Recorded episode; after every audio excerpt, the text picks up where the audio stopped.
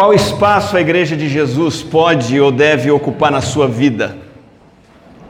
Isso é, na sua rotina, na sua semana, no seu dia a dia, que espaço a Igreja de Jesus Cristo deve ter?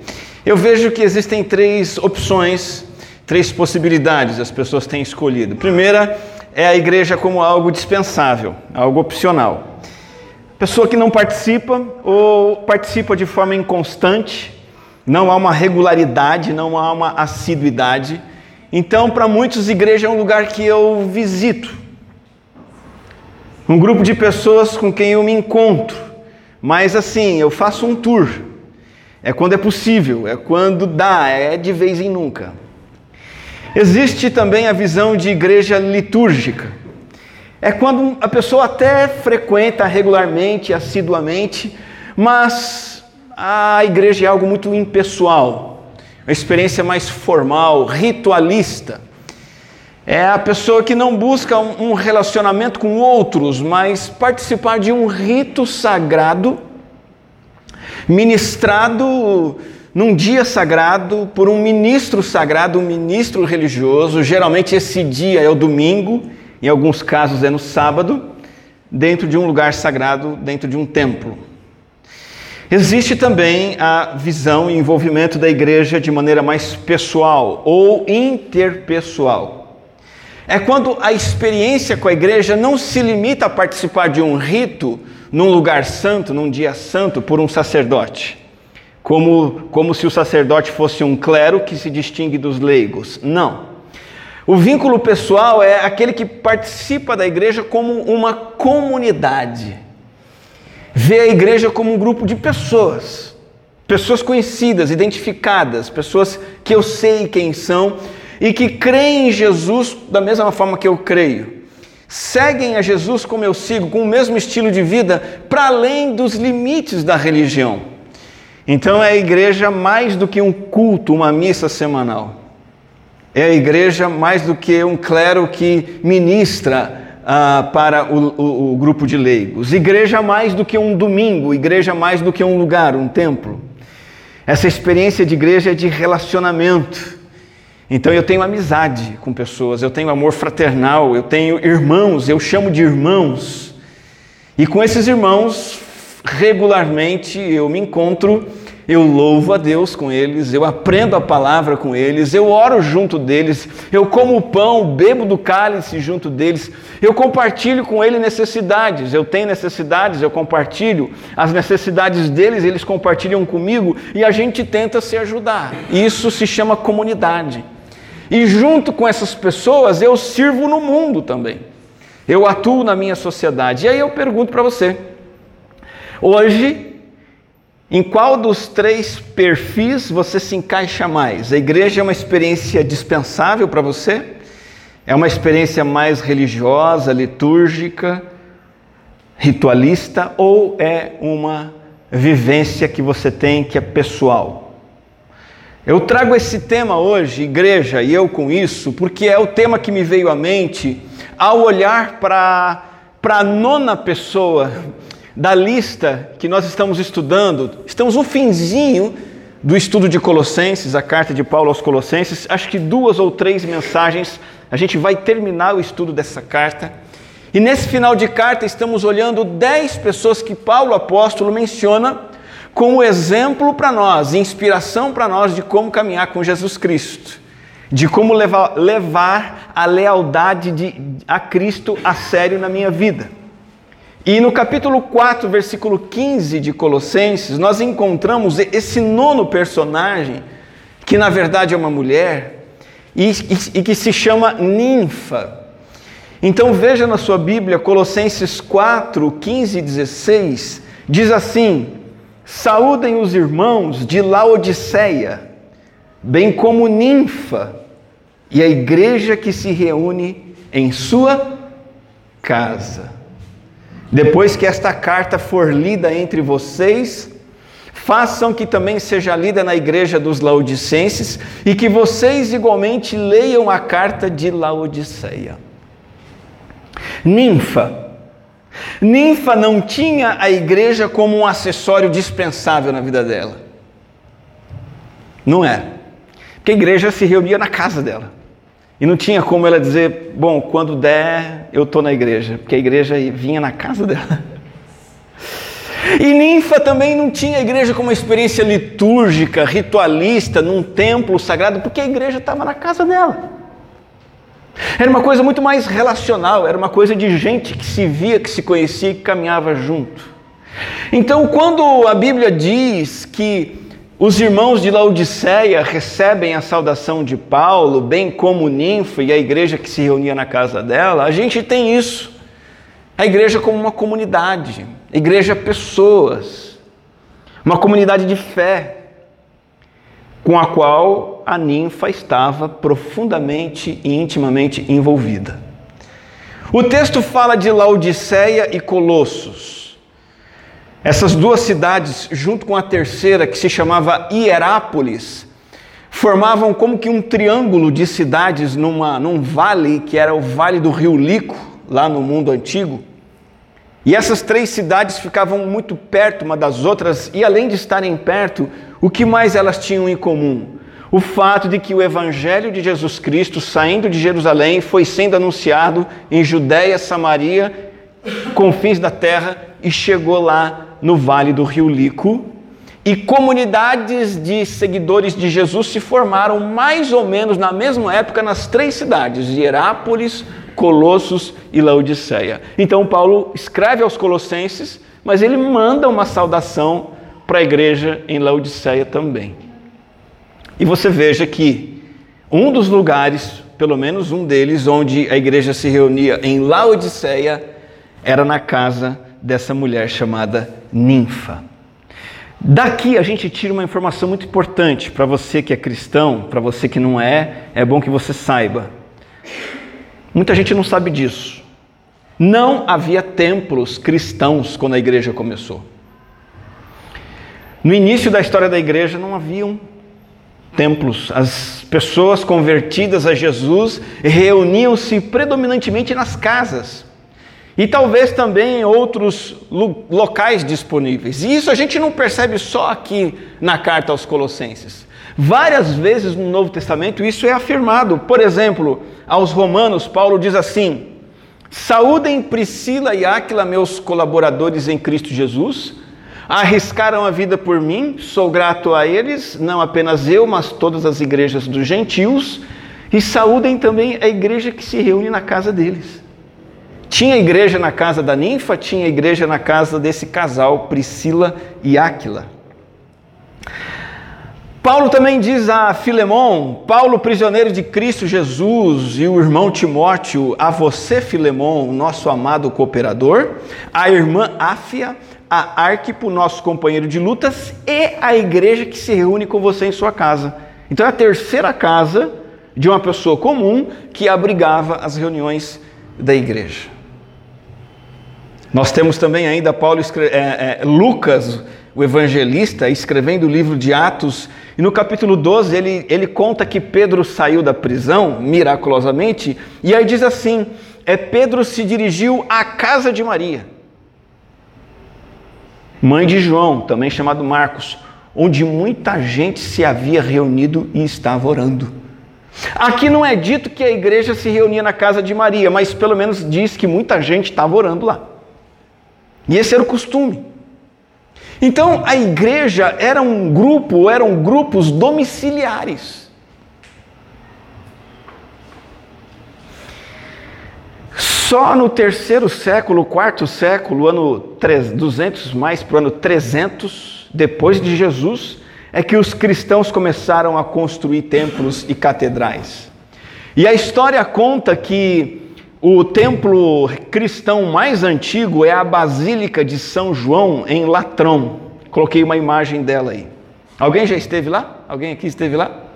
Ninguém esteve? Diz a história que quando o imperador Constantino se converteu ao cristianismo, o primeiro imperador que se tornou cristão, foi lá no ano 312. Ele doou para o Papa Melquíades um palácio que era o Palácio de Latrão, ele tinha mandado construir esse palácio na colina chamada Célio para sua mulher, para Fausta, o nome dela. Oito anos depois, no ano 320, foi construída uma igreja, a igreja do Latrão. considerada a primeira igreja de todas as igrejas do Ocidente. É tida como a mãe das igrejas da cidade de Roma e do mundo todo. É claro que, na minha opinião, isso fez mais mal do que bem ao cristianismo, mas isso é outra história, eu não quero me ater nisso. Eu quero pensar que é, Ninfa é para nós hoje a crente que abriu a sua casa para a igreja. Ela abriu as portas da casa dela e da vida dela para a igreja, e duas lições muito simples devem ser tiradas para a nossa vida, para o nosso coração hoje. A primeira lição é, eu destaco isso aqui, que a igreja é uma comunidade cristã. Ela não é um local, nem uma liturgia. Igreja é um grupo de pessoas, chamado comunidade. Essa é uma lição muito importante. Parece óbvia, mas há muita muita coisa significativa nesse conceito que precisa mudar no nosso jeito de pensar e agir. É possível que Ninfa, uma mulher, fosse uma senhora rica, pelo menos ela fosse uma mulher de posses, uma condição financeira mais privilegiada, e ela então tinha uma residência grande. E os crentes de Laodiceia se reuniam ali, mostrando esse grupo de pessoas que se define como igreja e não um local físico. Isso não é novidade. Jesus já tinha dito em João, Evangelho, capítulo 4, vocês não adorarão o Pai nem neste monte, nem em Jerusalém. Quando Jesus diz isso para uma mulher que era uma mulher samaritana, ele está numa disputa, numa discussão com ela em relação a dois lugares sagrados da época: Jerusalém e o monte sagrado dos samaritanos. E Jesus fala, minha querida, o lugar de adoração não é em Jerusalém e não é aqui em Samaria. Vocês não vão adorar em lugares sagrados, porque lugares sagrados foram abolidos na nova aliança. A antiga aliança de Deus com a humanidade envolvia a escolha do povo de Israel, trazia sim a ideia de que o templo de Jerusalém era um local santo. Mas, com essas palavras, Jesus abole totalmente a existência de qualquer lugar sagrado.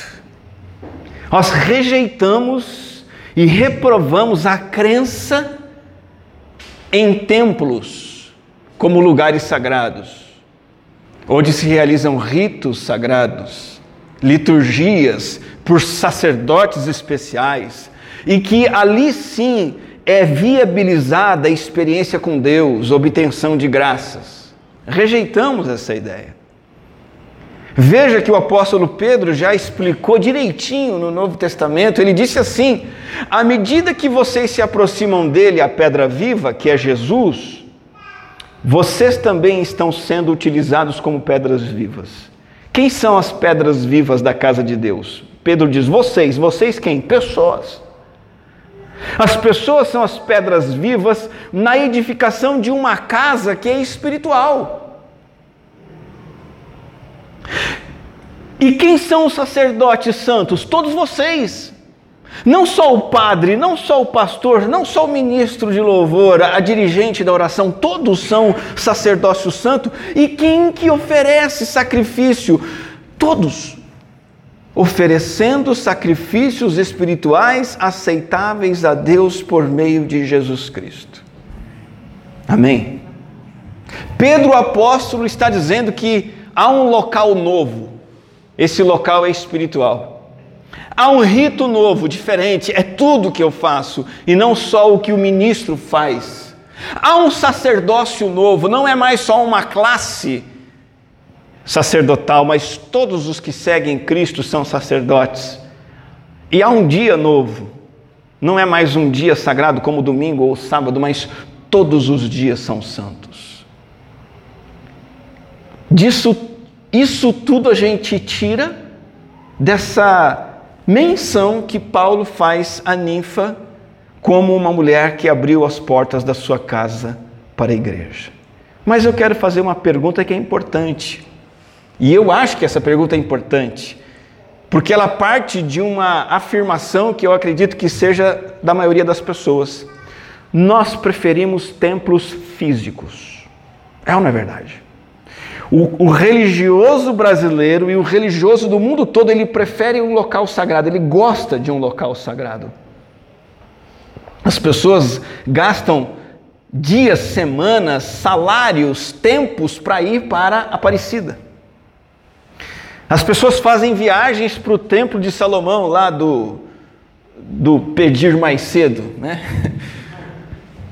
As pessoas gastam, eu conheço pessoas que gastam a grana para ir visitar Santiago da Compostela, porque nós, por nós mesmos, preferimos lugares sagrados.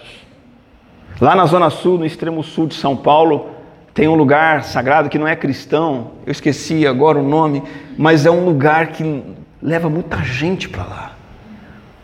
Por que, que nós temos a tendência de preferir templos físicos ao invés, dessa, ao invés dessa ideia de um templo espiritual? Eu tenho um palpite. O meu palpite é que a ideia de uma casa do Pai, assim, localizada num lugar específico, facilita as coisas para nós. Porque ali é o lugar sagrado. Hã? Ali o fiel mantém sua reverência, sua santidade, mas ao sair dali, Inconscientemente fica aquela ideia: não estou mais na presença de Deus, eu posso viver como eu quiser. A ideia de um templo espiritual quer dizer, eu sou habitação de Deus 24 horas por dia, 7 dias por semana, complica a minha vida, dificulta as coisas para mim. Porque a reverência, a santidade, precisa ser ininterrupta, precisa ser em todos os lugares. A ideia de que o sacrifício espiritual oferecido a Deus não é o rito praticado pelo sacerdote, é a vida toda. É tudo que eu faço no dia a dia, é como, é como eu trato a minha família. Isso é um sacrifício espiritual para Deus. Como eu converso com a minha esposa, como eu trato meus filhos, como eu cuido do meu dinheiro, como eu passo o meu dia a dia, como eu desempenho a minha função no meu trabalho. É a maneira como eu lido com os necessitados que estão ao meu redor, a maneira como eu uso o meu tempo. Isso tudo é rito sagrado ao Senhor. Então a igreja é uma, uma comunidade cristã e não um local ou uma liturgia. Por isso que a igreja se reúne. Até hoje, a nossa igreja começou assim. Ela começou se reunindo na fábrica, numa empresa Aí começou a se encontrar na garagem das casas. Por um tempo se reuniu em escolas, voltou para a residência, alugou um salão, alugou outro. Hoje estamos aqui em um local próprio. Veja, eu perguntei qual é o espaço, o lugar e o significado da igreja na sua vida, e eu digo que igreja não é uma opção na agenda. Não pode ser algo que se der eu vou. Também não pode ser uma, uma liturgia impessoal. Para o verdadeiro seguidor de Jesus, a igreja é uma comunidade. Pessoas que compartilham mesmas crenças, verdade, mesmos valores, mesmos padrões morais, mesmos alvos, mesmas esperanças. O lugar onde isso acontece é totalmente secundário. Mas há um perigo no conceito de igreja comunidade, igreja relacionamentos. Há um perigo. E eu chamo isso de desbotamento desses relacionamentos.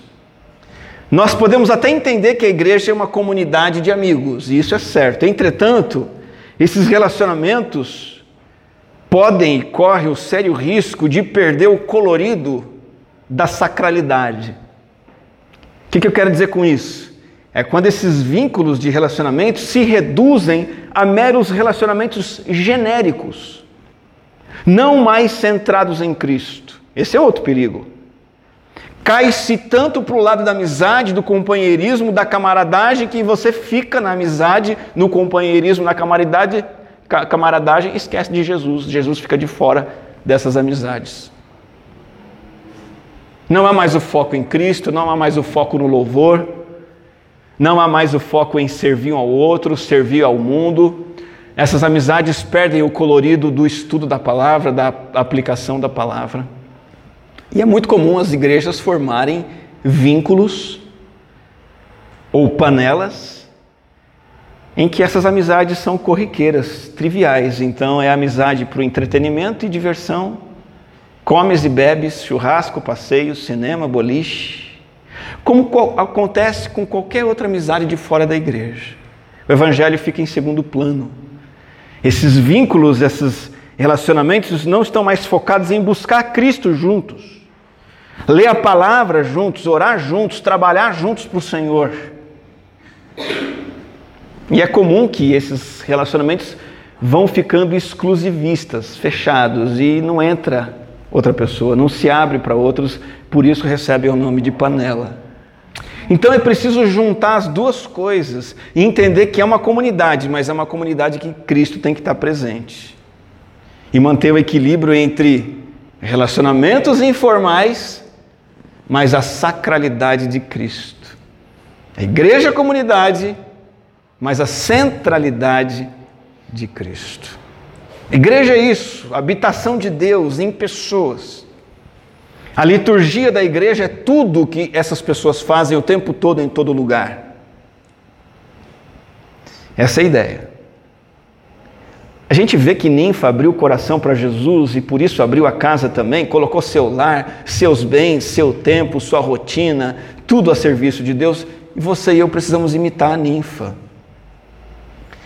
E quando você estuda o Novo Testamento, você vê que é esse desprendimento da ninfa e de tantos outros que foi vital para a igreja expandir e se consolidar no Império Romano. Eu fico impressionado com algumas coisas, eu não vou me aprofundar nisso, mas imaginar a ninfa recebendo a igreja todo dia, toda semana. Pensou? Você que gosta de manter sua casa arrumadinha? Tudo em ordem? Pensou toda a gente, todo dia a igreja lá? Aí é criança correndo para lá e para cá, né? É gente que não limpa o pé para entrar, usa sua cozinha, não lava suas coisas. Isso me chama atenção. Desprendimento. E outra coisa, isso é formidável. Eu tenho quase certeza que o primeiro lugar onde a carta de Paulo foi lida em Laodiceia foi na casa dessa mulher. Que privilégio! Porque Paulo fala, lê a carta aí, e, e, tinha dito que a igreja se reunia na casa dela. Isso é extraordinário, uma carta apostólica. Lida não num vamos realizar um culto no primeiro templo da primeira igreja batista no Brasil, lá em Santa Bárbara do Oeste, ou lá na Praça da Sé, perto do, do centro de São Paulo. É lá que vamos ler a carta do apóstolo Paulo. Não. Foi lida na casa de uma mulher. Isso é extraordinário, isso é vida cristã, e essa é a primeira lição.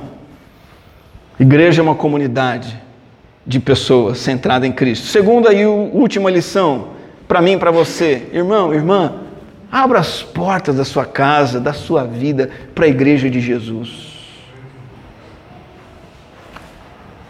Abra. Você não tem nada a perder, tem tudo a ganhar. Na igreja primitiva, a gente chama primitiva, a igreja do comecinho, que começou, primeva, a igreja e o lar, num certo sentido, era a mesma coisa. E o mesmo tem que acontecer hoje. Igreja no lar, o lar na igreja e vice-versa. Em primeiro lugar, cada lar deve ser uma igreja de Jesus Cristo. Cada lar. Em cada família, em cada lar cristão, Jesus tem que ser o centro. Jesus tem que ter a palavra final. Jesus tem que ser a pessoa que os membros da família procuram imitar e refletir. Jesus tem que ser buscado nas orações da família. A palavra de Jesus tem que ser lida diariamente dentro da família, aplicada, levada à prática. É Jesus quem tem que ser louvado e adorado diariamente nas famílias. Cada lar precisa ser uma mini igreja. Porque se cada lar não for uma mini igreja, a igreja grande será um fracasso. Pode ter o melhor pastor, melhor música, melhor liturgia, melhor lugar. Se cada lar não for uma mini igreja, essa igreja vai ser o caos. Ela pode até ter uma roupagem religiosa bonita, tocar o coração das pessoas, mas espiritualmente vai ser uma bagunça. E Deus conhece a igreja como ela realmente é. É por isso, por, por causa de que nosso lar tem que ser uma igreja em miniatura, que, que Paulo diz em Colossenses 3, né? Tudo que fizerem, tudo que vocês fizerem, seja em palavra, em ação, faça em nome do Senhor Jesus Cristo, dando por meio dele graças a Deus Pai. Ou, ou seja, o que, que Paulo está dizendo aqui? A supremacia de Jesus, que ele falou no capítulo 1 e 2 de Colossenses, tem que ser trazida para a prática. Jesus é o soberano sobre o universo, primogênito da criação, Senhor da igreja, aquele que ressuscitou dentre os mortos, aquele que redime o homem com Deus, ele é soberano. Então, então tudo que vocês fizerem seja em nome dele. Para ele, por ele, dando graças a ele. E aí, no versículo seguinte, ele traz isso para onde? Para a família.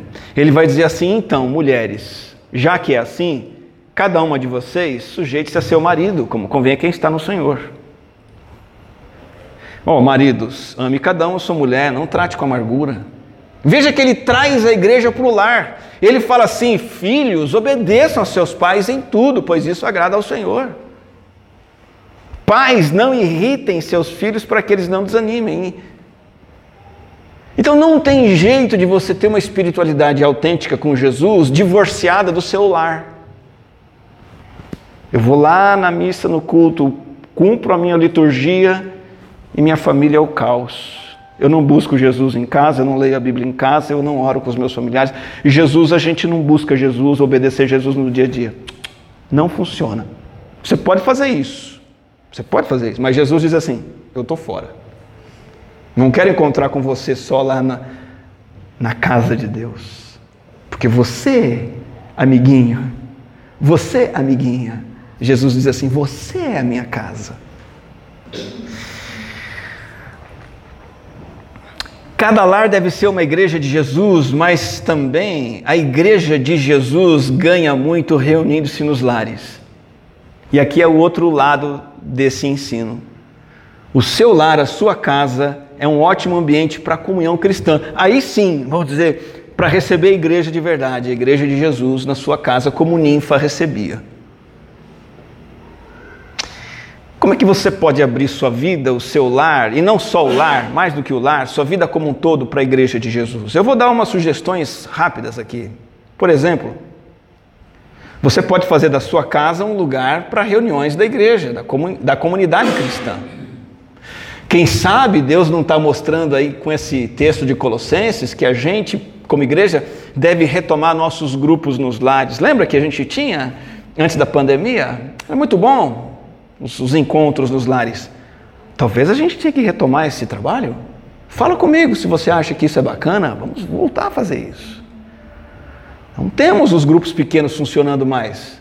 Estamos fazendo só o estudo bíblico aqui de terça e o culto de domingo. Talvez seja a hora da gente voltar para os lares. Mas existem mais maneiras de você abrir sua vida para a igreja de Jesus continue ou comece a apoiar as ações da sua igreja. A igreja tem trabalhado fora daqui, temos ido para clínica Reviver para ajudar dependentes químicos, temos ido para as escolas com o projeto Escolhas, temos apoiado o projeto Vila Minha Pátria, que tem cuidado de refugiados do Afeganistão. Você Abra sua vida para a igreja e, e, meta as caras nessas coisas e, e, seja voluntário e participe desse trabalho. Não, não fique assistindo de longe, não. Abra as portas de sua casa, de sua vida para a igreja de Jesus. Outra coisa que você pode fazer é investir os seus recursos em prol da igreja. Vimos hoje o relatório financeiro, não sei como que você se encontra nessa parte. Comece a contribuir. Traga as doações que a igreja tem solicitado, seja higiene pessoal, limpeza, alimentos, roupas. Participe, abra-se para isso. Você tem talentos pessoais, aptidões, dons, use essas coisas para abençoar, fortalecer a sua igreja. Outra forma de você abrir sua vida para a igreja de Jesus é é colocar as reuniões da igreja e manter essas reuniões, se você já faz isso, como prioridade. Muita gente coloca a igreja como uma alternativa, como muitos crentes fazem. E geralmente quem coloca a igreja como alternativa se torna turista. Turista na igreja. Agora, como que é o seu compromisso com o trabalho? Como que funciona com escola? Você tem aquele horário, você sabe qual é, você vai, certo? Se você tem uma viagem para fazer e não está de férias, você deixa de viajar, de, deixa o trabalho para ir viajar? Sim ou não? Não. Você tem um churrasco para ir, você deixa o trabalho para ir no churrasco? Não. Você tem família que quer visitar você. Família em casa, essa é uma desculpa que eu ouço bastante. Ah, pastor, tinha família em casa. Você tem família em casa, você liga para o patrão e fala, patrão, eu não vou, eu não vou trabalhar porque tem família em casa. O que, que seu patrão vai dizer para você? Ah, pode ficar aí. Já nem volta no dia seguinte, já tem outro no seu lugar. Você pode achar exagero, mas eu acho que a igreja é mais importante que o trabalho. Você vai morrer, o seu trabalho vai ficar aqui, a igreja vai é quem vai passar a eternidade com o Senhor na glória celestial. Então, a mesma coisa que você faz com o seu trabalho, faz com a igreja. Fala, não, terça-feira eu tenho tal coisa na igreja, sexta-feira eu tenho compromisso lá com os afegãos, é, domingo tem culto. Acabou. Nada vai ocupar o lugar disso. Eu não consigo imaginar ninfa pensando de outra forma. Ao ponto dela dizer: Pode reunir a igreja aqui em casa. Sempre estarei disponível, porque para mim isso é prioridade. Outra maneira de você abrir as portas da sua casa, da sua vida para a igreja de Jesus é, é fazendo amigos na igreja, cultivando relacionamentos na igreja, vínculos por afinidade, mas para além disso, outros vínculos. Envolva-se com o povo da igreja, porque é, é, é, a integração, é o tecido da igreja, é a teia da igreja que o Senhor usa para mexer na nossa vida. Deus não quer falar com você só através de mim pregando aqui. O Novo Testamento é muito claro, é o tecido de relacionamentos da igreja que Deus usa para nos, nos abençoar. Essa é mais uma maneira de você abrir as portas da sua vida, da sua casa para a igreja de Jesus. É mergulhando nos relacionamentos da igreja. Quero concluir essa mensagem repetindo a pergunta que fiz no começo: Qual é o espaço da igreja na sua vida? Lembra que eu sugeri três coisas? Para alguns a igreja é dispensável, para outros é uma experiência litúrgica, mas para ninfa, para os verdadeiros seguidores de Jesus, a igreja é um compromisso pessoal. Qual é o templo? O templo sagrado somos todos nós. Quem são os sacerdotes? Todos nós. Que rito esses sacerdotes oferecem a Deus? Tudo que fazem o tempo todo, em todo lugar. E qual é o dia sagrado para isso? O domingo, a segunda, a terça, a quarta, a quinta, a sexta e por aí vai. Quero orar com você agora, para que nós abramos a nossa vida para a igreja de Jesus Cristo como Ninfa fez. Vamos orar. Graças te damos, ó Senhor, porque o Senhor nos convida para essa vida extraordinária. Não uma vida religiosa apenas, mas uma vida autêntica, inteira com o Senhor. Em que vivemos para Ti o tempo todo, em todo lugar. Em que somos Teus o tempo todo, em todo lugar. E o Senhor está conosco o tempo todo, em todo lugar, em todos os dias. Que o Senhor venha reinar sobre o nosso ser, o nosso viver, o nosso lar, tudo, tudo, tudo. Que o Senhor seja aquele que conduz, aquele que dirige, aquele que guia, aquele que está à frente, em nome do Senhor Jesus Cristo. Amém. Amém.